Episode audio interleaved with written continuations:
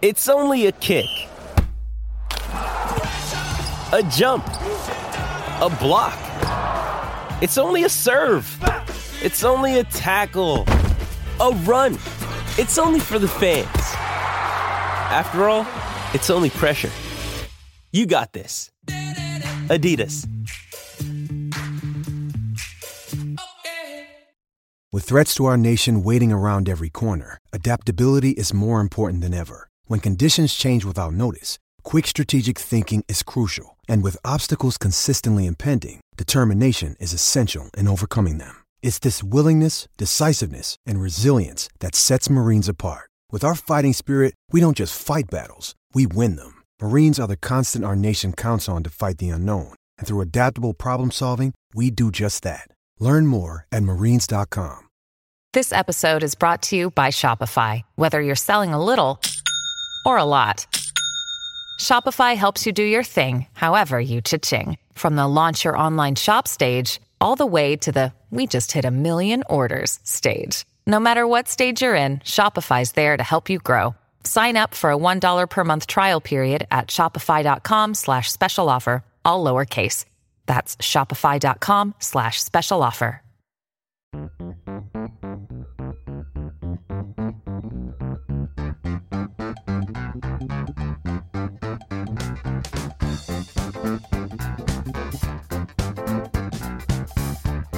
Hello and welcome to the Analyst Inside Cricket. Sorry for a couple of weeks' silence. We've just been waiting for the unveiling of the one day series in the West Indies to, to, finish, and then we thought we'd review it as a whole. There's been so much cricket on in the world, never mind in, in West Indies as well, with uh, the fantastic performance by Sri Lanka to beat South Africa 2 0 in South Africa. Australia, of course, playing one day series in India at the moment.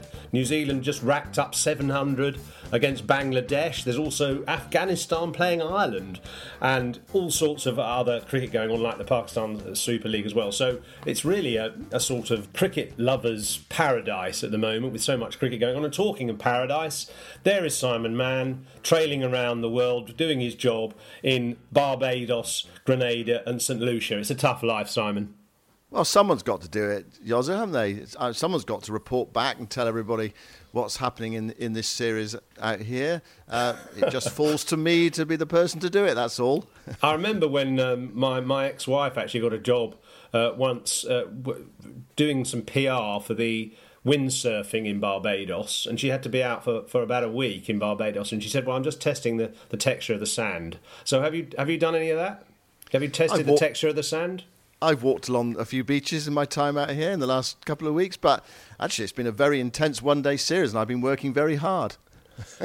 well, I'm sure. I mean, it, it's almost been a case of, I should think, ducking actually in the commentary box because there's been over a hundred sixes in those four one day games. We're going to be uh, looking back at those matches and looking at the future for England and also the West Indies.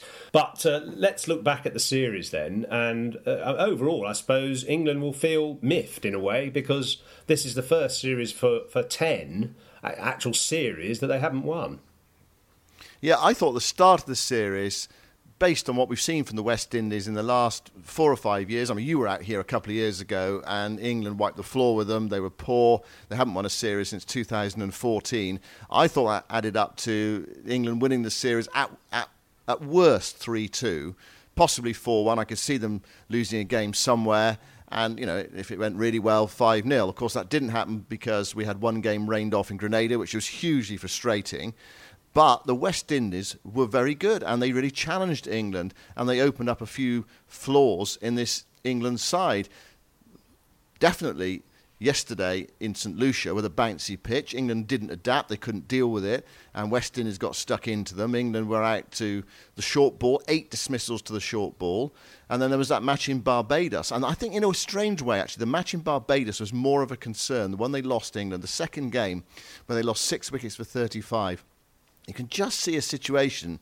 Actually, as I was watching it, I was thought, this one, if this was a World Cup semi-final, could England pull this around? When Ben Stokes was out, they were five down then.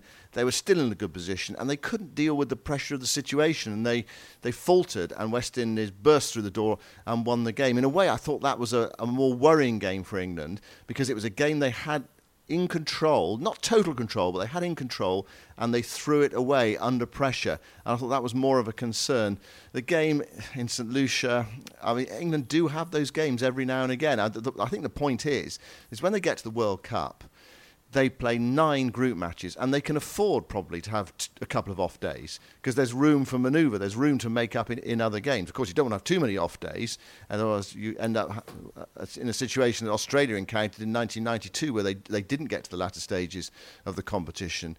So, uh, in, in a way, that initial stage of the World Cup is fine for them. And then, of course, the pressure builds as it does on all the teams, I suppose, though, in the semi finals and the final. But the expectation, I think, would be on England in a semi final. It's worth saying, of course, I mean, this is, this is not being you know, arrogant or whatever. You know, England surely are good enough to make the semi finals. I'm not saying England definitely get to the semi finals, but I think there's a reasonable expectation that England will get to the last four. And then, if they do, that's when the pressure is going to build. Yeah, and you, have mentioned in the past uh, your concern about England, you know, sometimes in these one off games and also particularly adapting to conditions when pitches haven't been quite right, like that Champions Trophy semi final in Cardiff, for instance, when Pakistan bowled them out cheaply. Uh, other examples, and obviously in St Lucia the other day when they were bowled out for 113. And at one point they were kind of like 100 for five, and then they just completely collapsed. I, I think it must be difficult, it, just being sympathetic for a moment, because they have sort of you know raised the bar in terms of the way they've batted in one day cricket over the last two years, and their their strike rate, their their run rate is sort of six point five and over is higher than any other country. But at the same time, they have occasionally just blown up like they did in St Lucia, and it must be very difficult to know when to change tempo, when to change approach. I mean, looking at those dismissals, you know, the first two or three you could sort of excuse because players were looking to be positive as they are in the first 10 overs. And when when is it that you change tone? When is it you decide, well, I'm not going to hook the short ball? Because in the past, the short ball, you know, even if top edge has gone for six, a couple of times in the St. Lucia game, the top edge was caught and it didn't go for six. When do you start to say, well, actually, maybe I should leave a few balls? Uh, you know, when, when you're five down, you know, it, it's just you know, should Moeen Ali have left the one that he chased, for instance? Mm. Uh, should Jos Buttler perhaps, with England sort of seven or eight down, have not gone for the hook? You know, but it's very difficult for players when they have that mindset of going after the bowling to then sort of rein back. You know, you've got that 0.5 of a second to decide on your stroke, and if your mindset is one that you know I'm going to chase everything wide and and really try and impose myself, it, it, it isn't easy to know when to change tack. Yeah, and that, that's, a, that's a very good point. I mean, Trevor Bayliss, afterwards, I've never seen Trevor quite as animated. I mean, I would say animated in inverted commas. He wasn't sort of shouting and swearing. He, but just just the use of language, describing the performance as terrible. I don't think I've ever heard him use a word like that before. Uh, and then you talk about the players in the in the changing room, you know, upset. But you know, they they ought to feel. I think there's a bit of embarrassment in there as well. And he he just pointed to that inability to adapt. And I think it's a really good point, actually, because I think in the game in, in St. Lucia, you know, a score of 220, 230, would have, England would have been right in that game, I think. There was enough in the pitch to encourage the bowlers, which is actually great to see after everyone was disappearing around the park earlier in the series. There was enough in that pitch to give England some encouragement if they got 220, 230 on the board. I think that, I think that was what was really frustrating. It, it, it didn't need 280, 300. It needed 220, although with Chris Gayle around, you, you, you, never quite know how many you need. I mean, he's been absolutely phenomenal in this mm. series. Yeah. But I mean, yeah, absolutely. We'll, we'll talk about Chris Gayle in, in a bit. But just going back on England and, and adapting to conditions and knowing what is a good score, you know, is it down to the opening pair or say the top three to really identify, analyse the pitch and the behaviour in the first five or six overs, and and they have to come up with a strategy as a result. I think it's that you know it's those top maybe the top four, you know Morgan as well being captain. Uh, you know, could you tell? In the St Lucia game, could you tell after three or four overs that this pitch was going to be doing a bit more than some of the others? Oh, definitely, yeah. I mean, there was a ball that Jason Holder bowled in the, his first over, I think it was, that really flew through outside the off stump. I think the ball was left, but it really smacked high into the gloves of, of Shai Hope. And you thought, hold on a second, this pitch is, is a bit different. But of course, sometimes on you know bouncy pitches, the ball can disappear as well. Just your scoring areas are a little bit different. I mean, Root, for example, went for the uppercut and hit it straight to third man. So your, your scoring areas can be different. So yeah, mm. I think there was there was an indication fairly early on.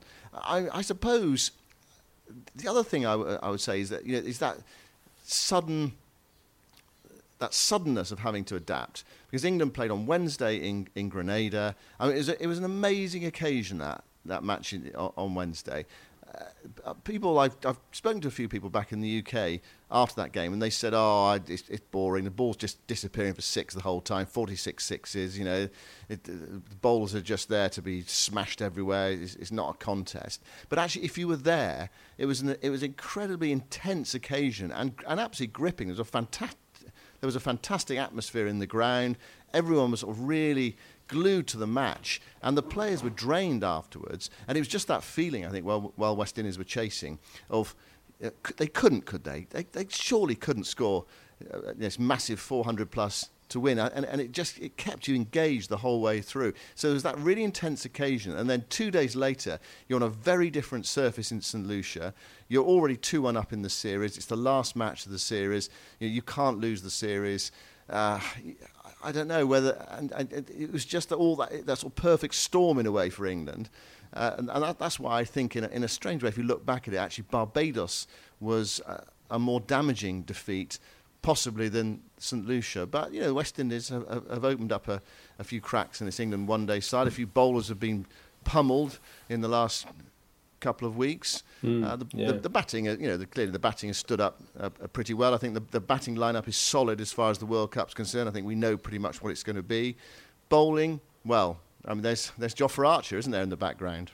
Mm. Yes, well, yes, we, we certainly look at that. It's funny actually because I, I did a lunch the other day and somebody asked me at this lunch who would I rather bowl at, Jos Buttler or Chris Gayle, given that that match in Grenada where they both scored hundreds, and it obviously is, it's a difficult question to answer. But in the end, I, I at the time, this is before the St Lucia game, I answered that I'd least like to bowl at Buttler because he just destroys you from every length. And I don't know where to bowl. I wouldn't know where to bowl at Buttler. That innings of 150 odd in in uh, Grenada you know, he was hitting Yorkers for six. He was hitting short balls for six. You know, he was hitting balls in all directions for six. And you know, if you think, well, the the banker is the Yorker, he can ramp that over the fine leg fielder for six. You know, if you try the bouncer, he's, he's got the the pull and the cut and all that, and the uppercut and everything. So you know, he's just got a shot for every different delivery and he does it in such a nonchalant way as well. He destroys you in a sort of cold blooded way. And I thought, well, I, I, whereas I thought if I was bowling really as quick as possible, like the Mark Wood sort of pace, and mix that up with slower balls, I felt I could do Gayle. Eh, you know, mm. maybe the odd one would go out the park, but I felt the odd you one, yours. Well, the odd one, but I felt that if I was bowling at Chris Gayle in my in my, my best years, mm. I would have tried a couple of quick bounces and then a really good slower ball, and I might have got him out. And I thought, well, I hope Mark Wood tries this in the final game in uh, St Lucia. And of course, Mark Wood tried everything and got hit all over the place mm. by Gayle for nine sixes, not all off Wood, but you know, so even the the pace of Wood in the end was destroyed by Gayle. I mean, a couple of his balls were sort of 93 miles an hour, and they were just swatted like flies over over deep mid wicket. So I mean, bowling at these guys is is incredibly tough. But I think why I think Jofra Archer will be invaluable is that he's got two things. Firstly, slippery pace. And if you look at the uh, performances of England bowlers in that series just gone, the two most economical bowlers were Wood and Liam Plunkett. Plunkett only took one wicket but he only went for 6.3 and over, which is pretty good in that onslaught. And Wood only went for 6.1 and over in the four games. So, you know, that's impressive stuff from him. And it just shows the, the value of pace. Archer has that pace, but what he also has vitally is a brilliant change of pace, probably the best that I've seen around the game. He has a couple of different slower balls which he just produces naturally, and they are really clever. So uh, I think he's going to be an invaluable addition to this squad. Who makes way for him? Well, I guess it's Tom Curran probably who's most vulnerable. David Willey, you know, you kind of, I know he hasn't played, um, he hasn't been quite fit enough anyway. I suppose you would sort of have him in the squad, hanging around, maybe just why? because he's why? got the ability. Why? Just, I know. just- I know he's. A, I know he's a left armer. I know he's Hmm. a, left armer, and you think, well, it's a different angle of attack. Uh, but asks he different he- questions in English conditions. yeah, but does he? He doesn't bowl very much. If he doesn't swing it with a new ball, it, the the pace is you know is, is quite is, is quite low. Uh, I, Hmm. I- I, I'm I- not sure. I'm, I'm well- not. Sure, I'm not sure. What I'm saying, I, I think the point I'm saying is, yeah, I, I totally understand the argument for, for David Willey, but actually, is there a stronger argument for Tom Curran, who's got all those change ups as well, uh, uh, over David Willey, just because he, he, he doesn't have to play just because he's a left armer. Do you know what I mean? If, if, if your left armer is not of the of the highest quality, then is it worth having a left armer in just because you've got a left armer? I think uh, he, he does swing the ball, David Willey. That's that's the main thing. And batsmen are still around the world not very good at playing swing. So I, I would just have him as a as an option. For me, Jofra Archer has similar deception to Tom Curran, and he's quicker. So uh, for me, it's an automatic replacement. I mean, Tom Curran is an excellent bowler. Uh, he just hasn't quite got the pace for me, and I think he has had some good performances, but this series, no wickets in, in the two games that he played. I mean, you know, decent economy rate actually, but just he, he just hasn't quite got enough for me for the World Cup, given its English conditions, where I think Willey, also with his batting as well, could come in for the odd game and do a job. There, there- there is, of course, you know, another left arm option, which is Harry Gurney, who is a star in the, the Big Bash and, and has really bowled superbly. But the trouble is, he doesn't offer much else. He hasn't got much uh, ability with the bat, and he's actually dropped a few catches. So uh, there, there's another reason. I mean, Willey actually is incredibly fit. One of the fastest people round the boundary, a brilliant thrower, great catcher. So, just for his all round value, I think I'd still be keeping him. Yeah. Okay. Fair enough. I mean, it, I, I, it's a totally convincing argument. It's just, it, was just something that struck me while I've been out here. Is, it, you know, do you necessarily need a left armer? Does it have to be a left armer if your left armer isn't of the, the very highest quality? Uh, uh, just on the squad, I, I think it's pretty clear. It's becoming fairly clear now that Jofra Archer is going to be included in the England squad for the series against Pakistan that uh, is before the World Cup. It's, it- it's, a, it's a slightly ridiculous situation on two fronts.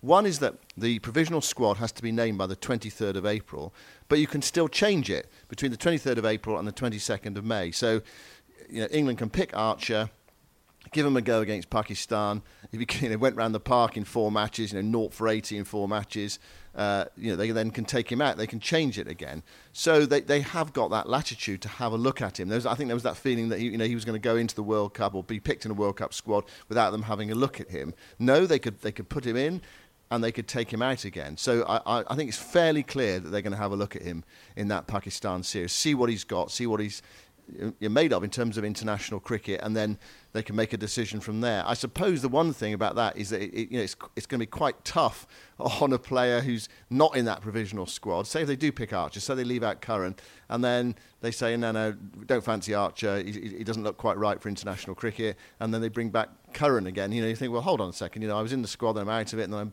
I'm back in it again. But I suppose that, you know, that is the sort of the ruthless nature of international sport. We're talking about the World Cup. You do absolutely what's best for the team. The other thing as well is how ridiculous is it that you can only have 15 men in your squad in the first place. I think it's a really intense tournament, nine group matches.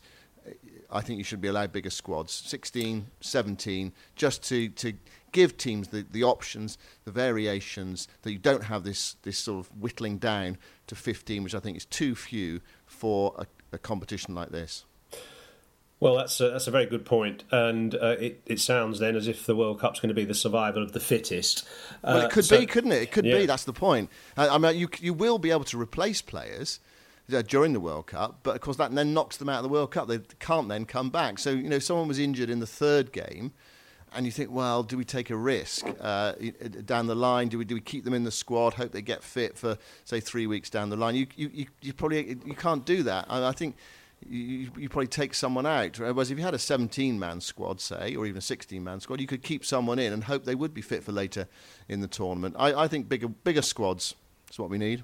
Yeah, okay, that's, that's fair enough. I think you need bigger squads touring around the Caribbean, covering uh, covering the matches. Actually, uh, you need you need more bag carriers. Anyway, we'll pause there, and after the break, we're going to look at the West Indies and their revival, both in Tests and One Dayers. You are listening to the Analyst Inside Cricket podcast with Simon Hughes and Simon Mann.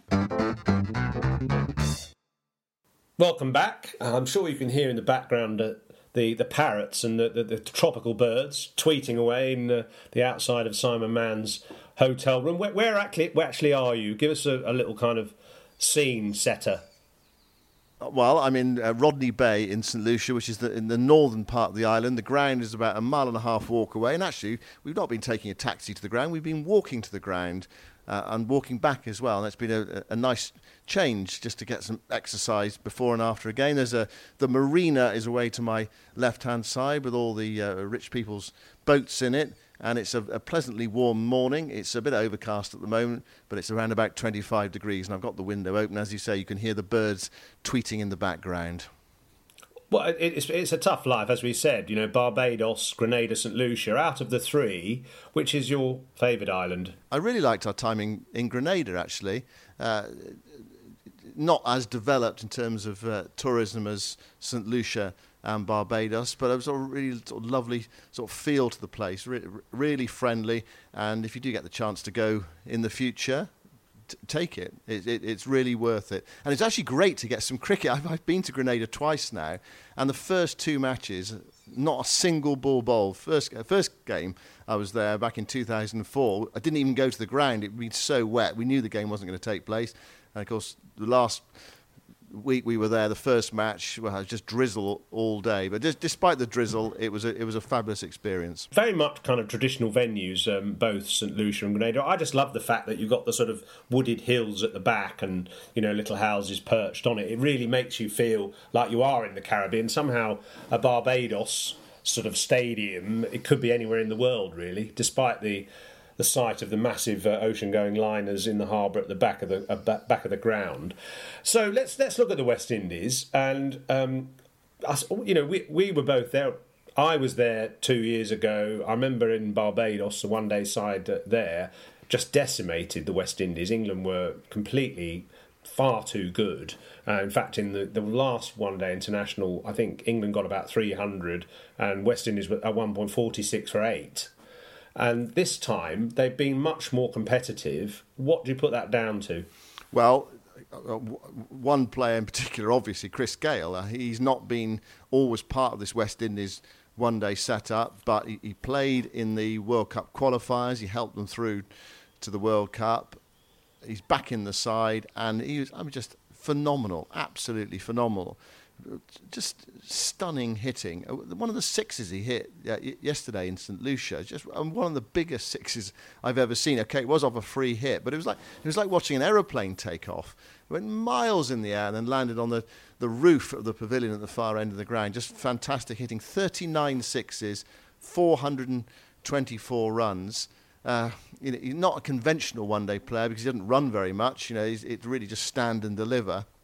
Shimron Hetmyer as well, made 100 in, in Barbados. He is a, a real talent. Uh, he's going to be a, a, big player for the West Indies in the future. They just look a bit more of a unit. Jason Holder was talking about, you know, we need to find that consistency. I think they, they, they struggle in the field. I mean, players like Ashley Nurse, he's, he dropped a lot of catches. Their bowling at times has been uh, ragged. Uh, but then, you know, you could say the same for England. Their, their bowling has been uh, attacked and, and destroyed at, at, times as well. Uh, you know, on on their day, on their surface, they are a dangerous team. They they have got some they got some good hitters, and uh, you know, lots of talent. They need to improve their fielding. Their bowling needs to go up a level. Uh, batting looks that's pretty good. Jason Holder's saying, you know, I, I said to him the other day, you, you, know, do you think you could go to England and, and cause some shocks? And he looked at me, almost bristled in, in this very nice, polite way. He seemed a lovely man, uh, Jason Holder. He said, you know, we're, we're not going to cause some shocks. We're going there to get to the semi-finals. And if we get to the semi-finals, we're going to England to win the World Cup. Uh, you know, it seems to me that seems unlikely. That I think they are, you know, outsiders but there is enough talent in that West Indies side. If they did get to the semi-finals, you know, on their day, they could cause problems for every single team in the competition. Remember last year, they went to India and they won a one-day international and they tied a one-day international, and that's that's a pretty good effort in a five-match series in India to, to win one. And they even the, the game they tied, they rather threw away. They really should have won it. So they should have taken two games in India, and that is a good effort. That's a good feat to do that.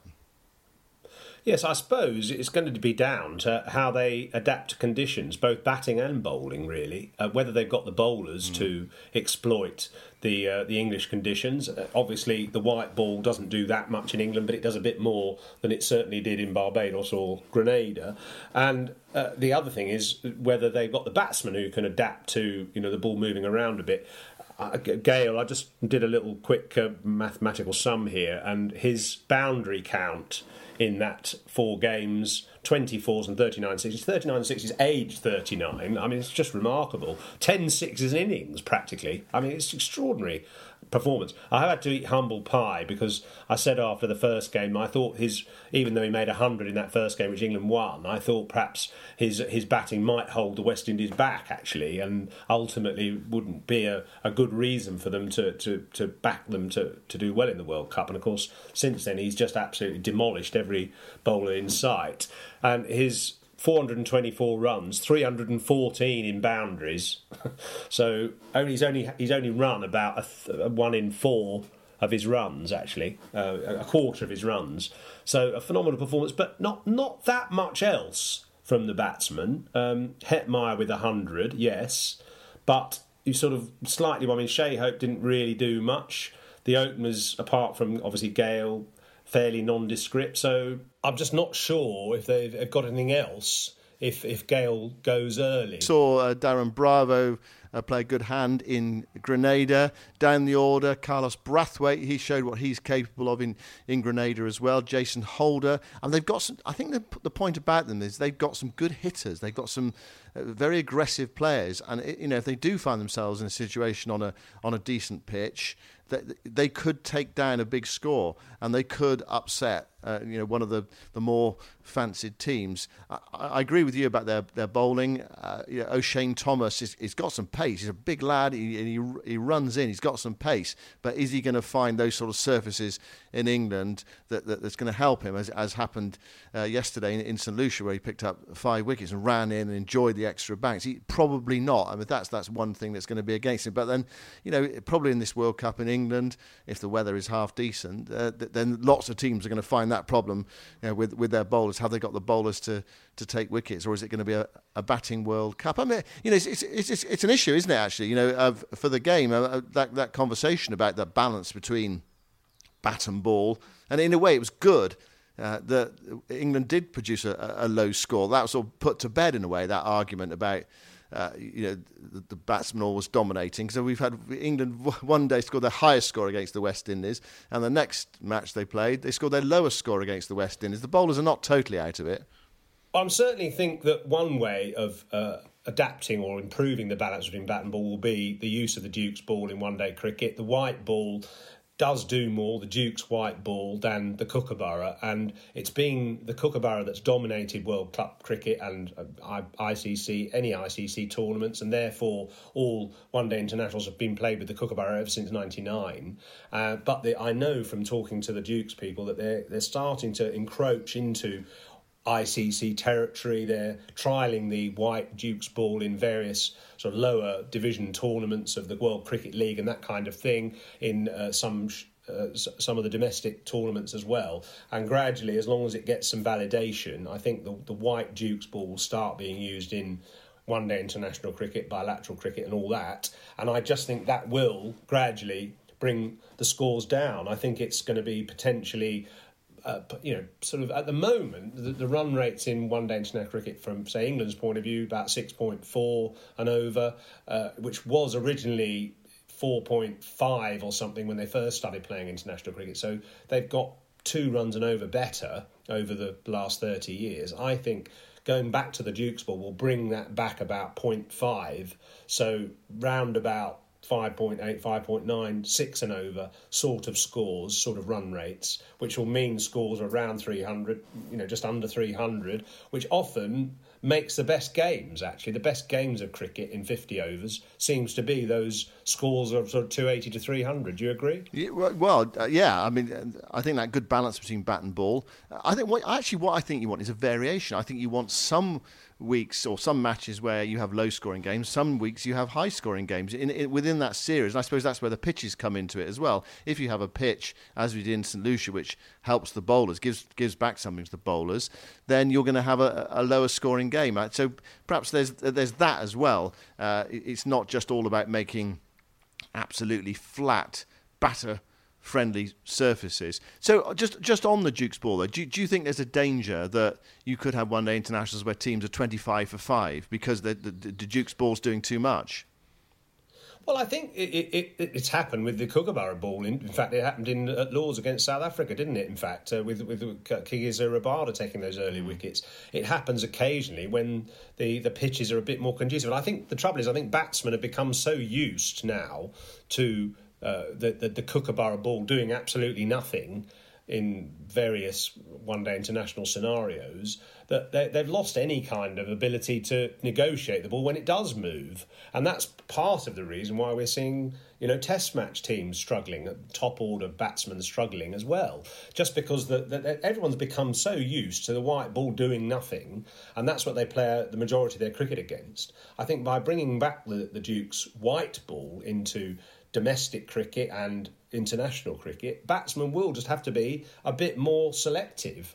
And you, you, you know, I don't think it's going to affect uh, the game massively, but it might just make batsmen who actually played properly, as opposed to just slogging, um, you know, more valuable, and scores will just come down a little bit. But you probably won't get those twenty-five for fives either, because mm. there'll be one or two batsmen in a one-day side who are able to negotiate the moving ball a bit better. Yeah, it's it's funny actually watching Wednesday and then watching uh, yesterday's match uh, the, the, over rate was really slow yesterday as well. They had lots of delays and something like 11 overs in the first hour. It, it, just felt as though the game was being played in slow motion. Of course, then it, it, quickened up with England losing all those wickets. But it's funny how you just become so used to the ball just disappearing out of the park, and and, and that's the norm. And and uh, you know that high octane cricket uh, be, becomes what you almost what you want to see and what you expect in a one day game. And then you see something like yesterday. I think you know it was something like after the first hour, it was something like 57 for two or 45 for two and it felt strangely felt actually quite dull. So we'll we'll have to sort of recalibrate the way we watch the game as well if the if the Duke's ball is, is brought in and, and scores become lower. Well, you carry on, um, you know, that hardship of uh, staggering along to the ground, uh, you know, along the beach front there. Perhaps a, a quick morning dip before the uh, the play starts, and uh, the odd day at the beach. Uh, you, you carry on with, with all that, and we'll just stare out at the rain and we'll we'll speak to you next week. Yeah. That, that's very kind of you, Yoz. We've got three 2020s now at the end of this tour, which actually feels a bit odd in a way because the focus is so much on the World Cup. Then now there are three 2020 matches, you know, in a way to pay the bills, really, or pay you know more of the bills. They'll get, they'll get good crowds for that. Uh, there's a World T20 next year, but it feels slightly out of place at the end of this tour, the, the, the, the T20 series. But anyway, on we go. Another a week to go, and then I'll be back to that uh, that rain and drizzle. You, listen, you've been having a, a, heat wave, haven't you, while I've been away in, in, in the UK? It's been the, the warmest February in history. Well, not today. Uh, my my son's uh, attempted barbecue for his 21st birthday was was abandoned. But uh, last week it would have been a, a nice idea, but today, no it's the umbrellas and, and the big raincoats today. So um, any uh, sort of Caribbean sunshine you can throw our way, the better. Anyway, thanks for your time and thanks for listening, everybody. And we'll speak to you this time next week. Goodbye for now.